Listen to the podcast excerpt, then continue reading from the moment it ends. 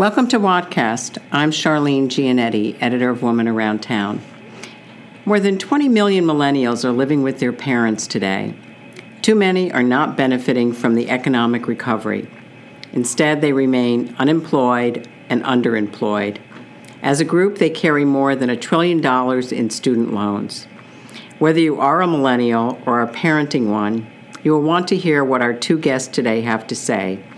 Dr. Phyllis Goldberg and Dr. Rosemary Lichtman have more than 30 years of experience helping families, including those affected when an adult child moves home.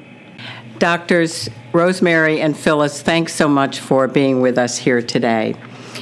It's our pleasure. Thank you. So let's let's start with a definition for millennials. And I know that there are differing opinions on the years that make up this age group. So maybe you could discuss that a little bit. What are there specific birth years for this cohort? Um, generally, people um, have uh, defined it as being people born between 1980 and 2000. So nowadays they would be between 18 and 38 years old. Um, there are, as you said, there are some different uh, definitions uh, of the age group by, by some, but I think this is is the fairly um, well accepted one, and it's the one we've used in our book actually too. Are they now the largest cohort that we've seen? Do they are they larger than the baby boomers were? They are. They are because you know some baby boomers are older and have already passed away, and um, the millennials, you know, between 18 and 38, have overcome the numbers of the baby boomers. And, you know, Charlene, because they span two decades, the millennials, it's hard to take a broad brush approach, you know, to who are, in fact, millennials. But, you know, one of the greatest uh, situations we think that impacted them was the 2007 recession because, you know, there were so many large student loans and high unemployment at that time. And you know, the statistics vary, but probably at least 40% of baby boomers have moved back mm-hmm. into their parental home at some point during, you know, their post uh, academic years in college. Actually, I think Phil said uh, millennials, I mean, said baby boomers, but she meant the millennials um, have moved back home. About, about 20 million of them are actually back in their homes. Right, that's that's one of the statistics that I've heard. So, are, are, tell us a little bit about the characteristics that define this generation. Well, again, it's, it's really hard to do that with a, with any kind of a broad brush because it is such a large group of people, and there are some that um, see them as kind of narcissistic, entitled. Um, you know, these were ones that come from uh, thinking of them as like the me me generation um, who've always won trophies for everything, and they sort of feel that they deserve it. And then on the other side, um, there's a whole group that um, are more well connected with each other and are not really materialistic. They're more altruistic and involved in social justice issues and, and giving back. So it's very hard to, to say they're one or the other or even something in between. A lot of researchers, in fact, they divide the cohort, and they talk about the younger and the older millennials. And, you know, the older ones are now, you know, in their late 30s, and so just by evolution, generally, they started to do the typical things that, you know, um, adults do. And it's the younger ones, the ones that, you know, are in their late teens and in their 20s now, who are kind of defined by their commitment to technology and how, you know, we and the older millennials are known as uh, digital immigrants, whereas the younger people really are, um, you know, they've been with technology their whole uh, lives, and it really defines them in many ways about how they communicate and how they interact, and that in some ways is really making a big impact on you know future generations because now as the oldest um, you know as a new generation who are working and setting the stage for the work culture there's going to be a lot of changes that occur in that regard are there geographical differences um, we haven't found too many geographical dif- differences um, in the United States. In some countries, it's more. It's, it's always been more of a norm to have um, adult children living with their parents than it, than it was here. And um, but here it is becoming more more of a norm and, and kind of um, more something that's become the new normal. There's there's really a cultural shift since it's been happening so much more here now than it used to. So, how did the the recession that happened from 2007 to 2012? How has that impacted this generation? You know, I think so much of it, at least initially, was economic. You know, uh, they would uh, students would get out of college, and with at the height of the recession, there would be very high unemployment or un- underemployment and they weren't able to get jobs in their chosen fields. They were carrying 1.3 trillion dollars, um, you know, in, in student loans. So everybody was highly, or most people were highly impacted and unable to, you know, live independently or, you know, get the jobs that they wanted, and they had to move back home. And with that, you know, there was a certain amount of perhaps discouragement, frustration, anxiety and that shaped that you know generation for several years. In some ways, I mean that's already been ten years, so there are definitely changes occurring, and you know a lot of these people are now meeting the milestones which we historically have identified as adulthood, like you know um, moving out, uh, putting down a down payment for a home getting the jobs that they want, you know, perhaps marrying, having children. And um, so uh, major changes are occurring, although that's not to say that a lot of them still aren't living under the, you know, under the parents' roof. And, and I think even for the ones that are um, becoming, uh, reaching more of the adult milestones now, they're they're behind in the times that they did it. You know, everything is happening five to ten years later than it used to, and that's that's impacted them in a lot of ways. And uh, kind of ironically, too, a lot of them, when they moved back home and couldn't get a job, they went back to school to get, you know, a higher degree.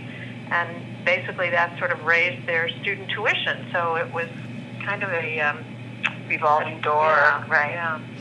Well, I know a lot of the millennials feel that they've been stigmatized by all of this, that, you know, uh, adults and, you know, people in positions of power, politicians don't understand the obstacles that they've had before them. Do, do you feel that that's true?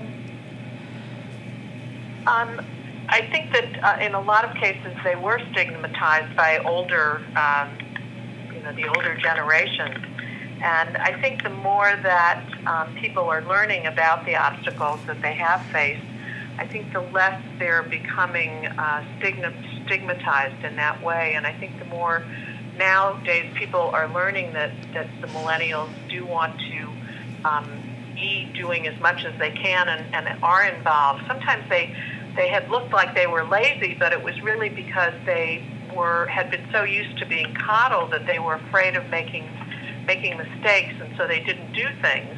Um, but as they've gained more experience, I think they're more willing to try to go out and actually um, actually accomplish some, things that they had been afraid to do before. And, and I think also at the height of once again the recession, when they were struggling so much, there was inertia or lack of self confidence or some of those psychological issues that can plague all of us when you know we've, we're facing a challenge or have had a disappointment and as they've grown, uh, you know, by age, they've grown emotionally as well. And I think in some ways, because the baby boomers have been the bosses, you know, they've run the corporations and the businesses and the McDonald's where these kids are working. Now, you know, the the baton is being passed a little bit, and even though, you know, we still meet baby boomers who say, "Oh my God, you know, you wrote a book and you know, did you talk about the millennials and how there's blah, blah, blah, this and that? But I think slowly there's been, you know, some integration of the, the younger people looking to the ideals of the older people and accepting some of those changes. And in turn, that the bosses are seeing the idealism of the uh, millennials and how they want social justice and they want uh, work-life balance and they want to have, um, you know, helping others a part of their uh, work culture. So I think there's a give and take now that is occurring that is very, very exciting in some ways. Although people are still complaining about each other, there is this new shift as well. Many of these uh, millennials have been parented by baby boomers. Um, talk a little bit about how that's worked out because baby boomers parented much differently than their parents parented them. Well, and, and that's true. I mean, they grew up with um, using Dr. Spock, and um, was one of the reasons that um, that baby boomers had been known as the me generation, and their children were known as the me me generation because they did parent them in in very permissive ways, and um, but at the same time, you know, just as the baby boomer generation was a very large one and was very complicated, it wasn't just one thing.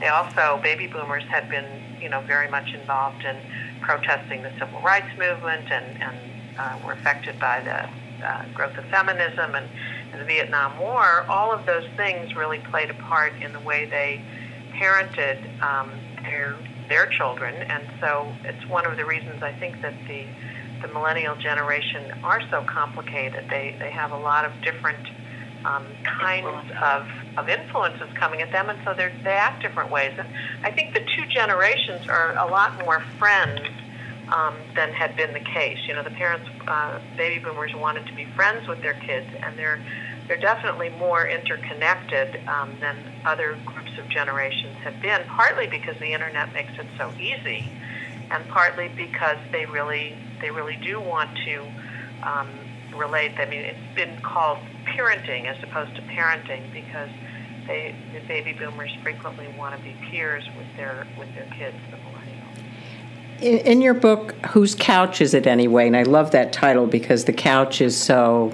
uh, such a symbol of when a millennial or a child moves back home. But you profile five families dealing with having a, a grown child move back home. What circumstances led to those uh, situations? Can you talk a little bit about the families that sure, you interviewed? Sure, that'd be that'd be great. Um, so our our chapters, you know, the book is narrative nonfiction, but the families, because we're you know practicing therapists, and uh, you know the compilation of our clients and experiences that women shared on the website is who these families are, but they're not, you know, specific families, but they all represent, you know, uh, situations that families deal with. One chapter is kind of the, the uh, quintessential, typical uh, problem that a family might face. Uh, adult child will come home after college and, you know, can't get a job or lost a job, uh, has high loans for um, education, and has no money to pay for rent. So a chapter we call The Family in Flux. Uh, another chapter we've titled uh, Toxic Interdependency, and that's about a helicopter mom, a very competent, loving mom who has a hard time letting go. Uh, and her daughter is 28 and dependent and living with her and the challenges that they face together, trying to like go their own ways, yet still very closely connected. Mm-hmm. Um, uh, another family is um, when, and this happens frequently nowadays too, if there's been a divorce uh, among a millennial who has a child, frequently uh, they'll need to move back home, and um, you know, in order to help financially both uh, take care of the the um, the child and also making the living arrangements work for everybody. So we call that a family in flux um, when tug of war. I, I'm sorry, tug of war when um, when they've had to um, have living together and, and some of the issues that come up with that are you know two mothers that are mothering the same child hmm. the grandmother and the mother and, and so sometimes those issues come up and that may be a reason for people to millennials to move back home um, another problem is with a child an adult child who has had problems with drugs or alcohol and um, you know, that can be an ongoing struggle not only for him or her, but the whole family as well. And we call that the serial boomerang. It's a situation where a mother, as much as she loves her son and wants to help him, he's been in and out the door so often that she is faced with having to really draw the line. And just like tough love used to be very, you know, important in the family's life, if they were dealing with this now, her having to say no to him, and um, which is a very difficult decision for her to make. Has have those situations been exacerbated by what we're seeing with the opioid crisis? Definitely. Yeah. Yeah. Mm. I mean, that's a tragedy in itself that um, hopefully. I mean, most millennials, I would imagine, don't want to move back in with their parents. So talk talk a little bit about you know the psychological impact on a young person when they have to make that decision. Well, it, it definitely is frustrating for them because they they definitely have a loss of freedom from what they had done before, and then they're feeling that they've disappointed themselves and and their family that they need to move back home, and so there's very complicated um, feelings of resentment um, and also anger that they're in that situation. So there are a lot of difficult emotional issues that come up, which make it important for them to really look at that and then discuss that with their parents. At the same time, there's some positive um, impacts that, that happen when the young person does move back home because they may be able to save money in that regard and um, also sort of have a second chance at um, the whole parenting um, environment. So um, it may be a little bit easier life for them to be back home. Um, but again, it, it, it's not just one or the other in terms of the emotional issues that come up. And the parents are going through the same kinds of things. But it certainly is, is, is difficult for the millennials themselves. You know, the, it could be a second chance for both. Uh, mm-hmm. The, the, the uh, parent is often a member of the sandwich generation, and they're caring for aging parents as well. And right, right. We talk in the book a lot about, you know, responsibilities, financial, physical, and uh, for roles in the family. Sometimes these adult children can help with their grandparents, and it allows those two generations to develop deeper relationships at this stage, and it allows the parents in the middle to have a bit of a break. So, you know, there's a gift in everything sometimes. Mm. Yeah, I can see that. And I mean, that's the way it used to be, uh, where, you know, lots of generations lived under the same roof. We've sort of gotten away from that. Right. We moved away from it. Now we're moving people back towards it. Right. And, and you know, shame, you know, traditionally, shame was a, a huge emotion for having to, like, step back or move back or take a step backwards. And for this, because I think in America, at least, in North America, the fact that it has become kind of a cultural shift. There's less of that, and because parents and children, for some reason, technology being one, uh, have it seems like a closer relationship. There's not the stigma so much, and even though they're not wanting to stay indefinitely, it seems like a lot of them are really making the best of a hard situation. Mm-hmm. Were finances the biggest uh, stumbling block or the biggest obstacle that uh, millennials and their parents ran into when they had to move back home? Actually, um, the thing that we found, although you know the finances certainly were an issue, but we found that the loss of freedom, the sort of the uh, the boundaries that um, were impacted on both sides, was really the one that um, that became the biggest conflict. Where you know both in terms of practical issues, in terms of who was living where and who, whose food was what in the kitchen, and um, and then also the emotional issues of feeling um, like your freedom has been taken away when your mother is there um, doing your clothes. Mm-hmm. Um, so um, so those kinds of things actually were, were some of the biggest conflict. Obviously, you know, the fin- finances and how those were going to be arranged and how the budget was going to be set up was certainly uh, also important. And um, the as part of that the boundary issue was sort of the expectations too that they they, they had different expectations of how they were going to be living together and, and the roles that that each one was going to take. So you know, and since all of us are mothers with adult children, you know, I think in some ways that differentiating between, you know, what's support and what's intrusion mm. through all the things that Rosemary just mentioned, the finances, the boundaries, the, uh, you know, the communication, the expectations, the role definitions, you know, because our kids, when they're after college, they've lived alone for a while and they used to their independence. Right. And coming back is hard in some ways, but for us it's hard too because we're used to our independence. Right.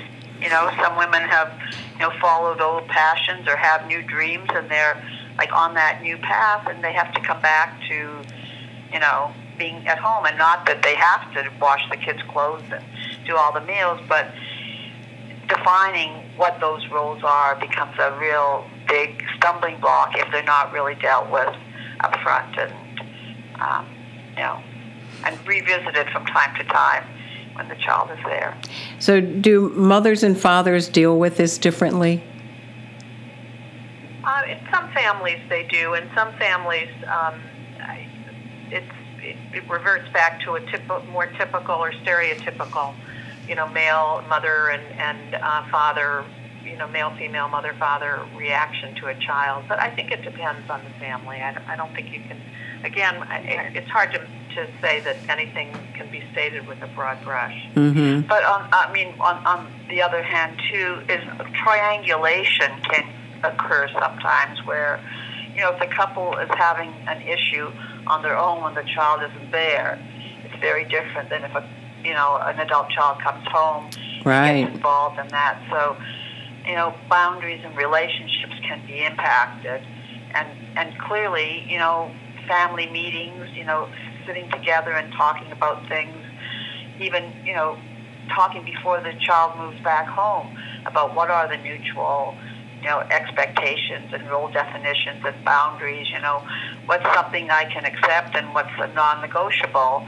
And sometimes if those are even very clearly laid out and maybe even in a contract, it sounds official, but that can help, you know, the path, you know, be a little smoother sometimes. One of the things that we, we talk about in our book that we kind of um, suggest doing before someone moves back home is something that we call um, uh, setting up the CC&Rs. Um, CC&Rs are generally used in, you know, part in condo complexes or or, or home settings. But um, in our case, the CC&Rs for us, the first C stands for communication, and um, that's the most important thing that we found really um, really helps families work together. Um, the second C stands for cooperation and um, compromise because we know that that both sides are going to need to give up a little bit, and and uh, both sides are going to be able to get a little bit in it. Um, and the R stands for respect because um, even though it is a you know a child moving back home, um, it is an adult child, and, and both sides need to respect each other um, in terms of setting up the the whole plan ahead of time. You know, setting up an exit plan, setting up the goals, having the responsibilities laid out. Um, you know, even the simple ones involving chores or money. Um, setting up the different priorities that, that are important to both sides of the family and um, helping the, the millennial, you know, set a budget for himself and herself and, and um, make some plans for um, getting a job and, and moving out. When the millennial is not an only child, how does having the older child move back home affect siblings? That's, that's a good question because often there are other siblings both in and out of the home. I mean, even older siblings that live out because here's uh, an adult child coming home with needs that might be different from the others, and how the family handles that impacts the other kids. So just you know, keeping that in mind all the time. And if there are family meeting uh, meetings, you know, include the other children, and because a family is always a family, whether they're you know front and center or they're living outside. So. Um, yeah, because you don't want the other children in the family to feel devalued um, because the emphasis at, at some point is on the millennial who's moved back home. The bo- we call them boomerang kids. Right. Some people don't like that term because it seems to be um, kind of either blaming them or making light of them, but it is a term that has been used. Mm-hmm. It's just like any family when one child becomes sick or you know has an emotional problem or a physical issue that affects all the family. I mean, there is a ripple effect, and certainly we can't not think about that and mm-hmm. integrate that to the you know the system. You seem to hint uh, at one point here that things are turning around for millennials, that more of them are buying homes and getting married. Uh, do you see that accelerating? Well, you know, the fact that the oldest ones are 38 now, like they can't help but do some of those things at some point. And living at home, certainly, although the Italian young men apparently like to live with their mothers a very long time, um, you know, at some point you want your autonomy and independence. So I think that will continue to evolve. Um, but they're doing it differently, you know, just as you know, we had said there are certain characteristics. They're not doing it necessarily linear, lin, linearly. They're not doing them in the traditional way. They're doing it in their own way. You know, maybe mm-hmm. they'll, you know, have a child and then get married, or maybe they'll start a business and, you know, then move out. But um, yeah, I think it'll it'll continue to move forward. And I think you know right now the economy is better than it was um, you know ten years ago. Yes. But um, if it continues to improve, then that that, that certainly will help. Well, what are your hopes and fears for the generation that follows the millennials? I think uh, some people are calling it Generation Z. But yeah. even though the economy is a little bit better and uh, there are some positive signs for these younger people, uh, the cost of college is not going down. Uh, they still are probably going to have to take out college loans. Uh, will we see another generation go through what the millennials went through? It's a very good question. I think I think a lot of people nowadays um, are beginning to think not necessarily of going directly to an expensive uh, university to begin with. I think a lot more people now are thinking of starting off in a junior college so that they can, you know, reduce their their total student loans. Mm-hmm. And um, I think there's an, an emphasis on um, jobs that don't necessarily require an expensive um, student loan uh, years of, of education. So there's some things that that that we see that are making things a little bit um, easier for the, the Z generation, but certainly the, their generation, particularly lately, is is really um, you know showing their voice and, and their interest in involvement and, and trying to make things happen um, for the good of everyone. So I, I think right now people are pretty positive um, about the expectations for the Z generation who knows how things will actually turn out, but right now it looks looks more positive.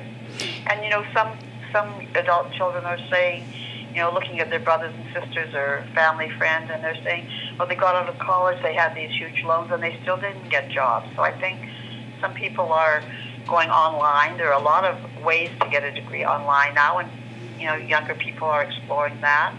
Um, you know, going out and working and find your finding your growth and your success through other endeavors. A lot of you know businesses, millennials are kind of working together and trying to make um, you know new things happen for themselves. And I think that the uh, you know the younger people can see from the millennials some of these good positive characteristics that they have about social justice and you know what's going on with the young people from Florida finding their voice and not just finding it but using it and so I mean, I think that was inspiring, and I think that gives us cause for optimism. So, uh, once the public has a more positive attitude towards uh, young people, uh, this could also help help them with their future. Uh, is that true? Yeah, definitely.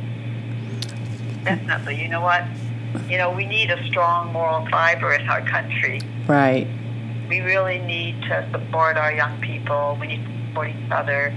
And I think the pendulum swings back. You know, it's mm-hmm. been a tough time.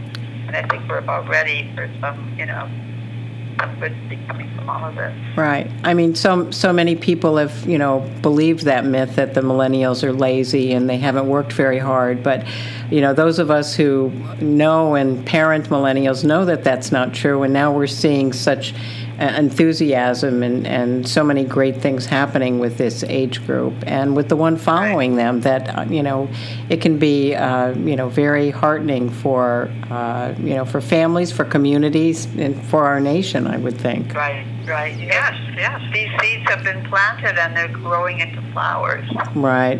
And you know as a baby boomer I know we came in for our share of uh, criticisms right. too so. Right right well, yeah. Rosemary and Phyllis, thank you so much for speaking with us. Um, this has been uh, a great interview, and I know uh, whether you're a millennial or whether you're parenting a millennial or working with a millennial, you're uh, going to want to uh, get a copy of uh, their book, Whose Couch Is It Anyway? And uh, you've been listening to Wadcast. I'm Charlene Giannetti, editor of Woman Around Town, and thank you for joining us.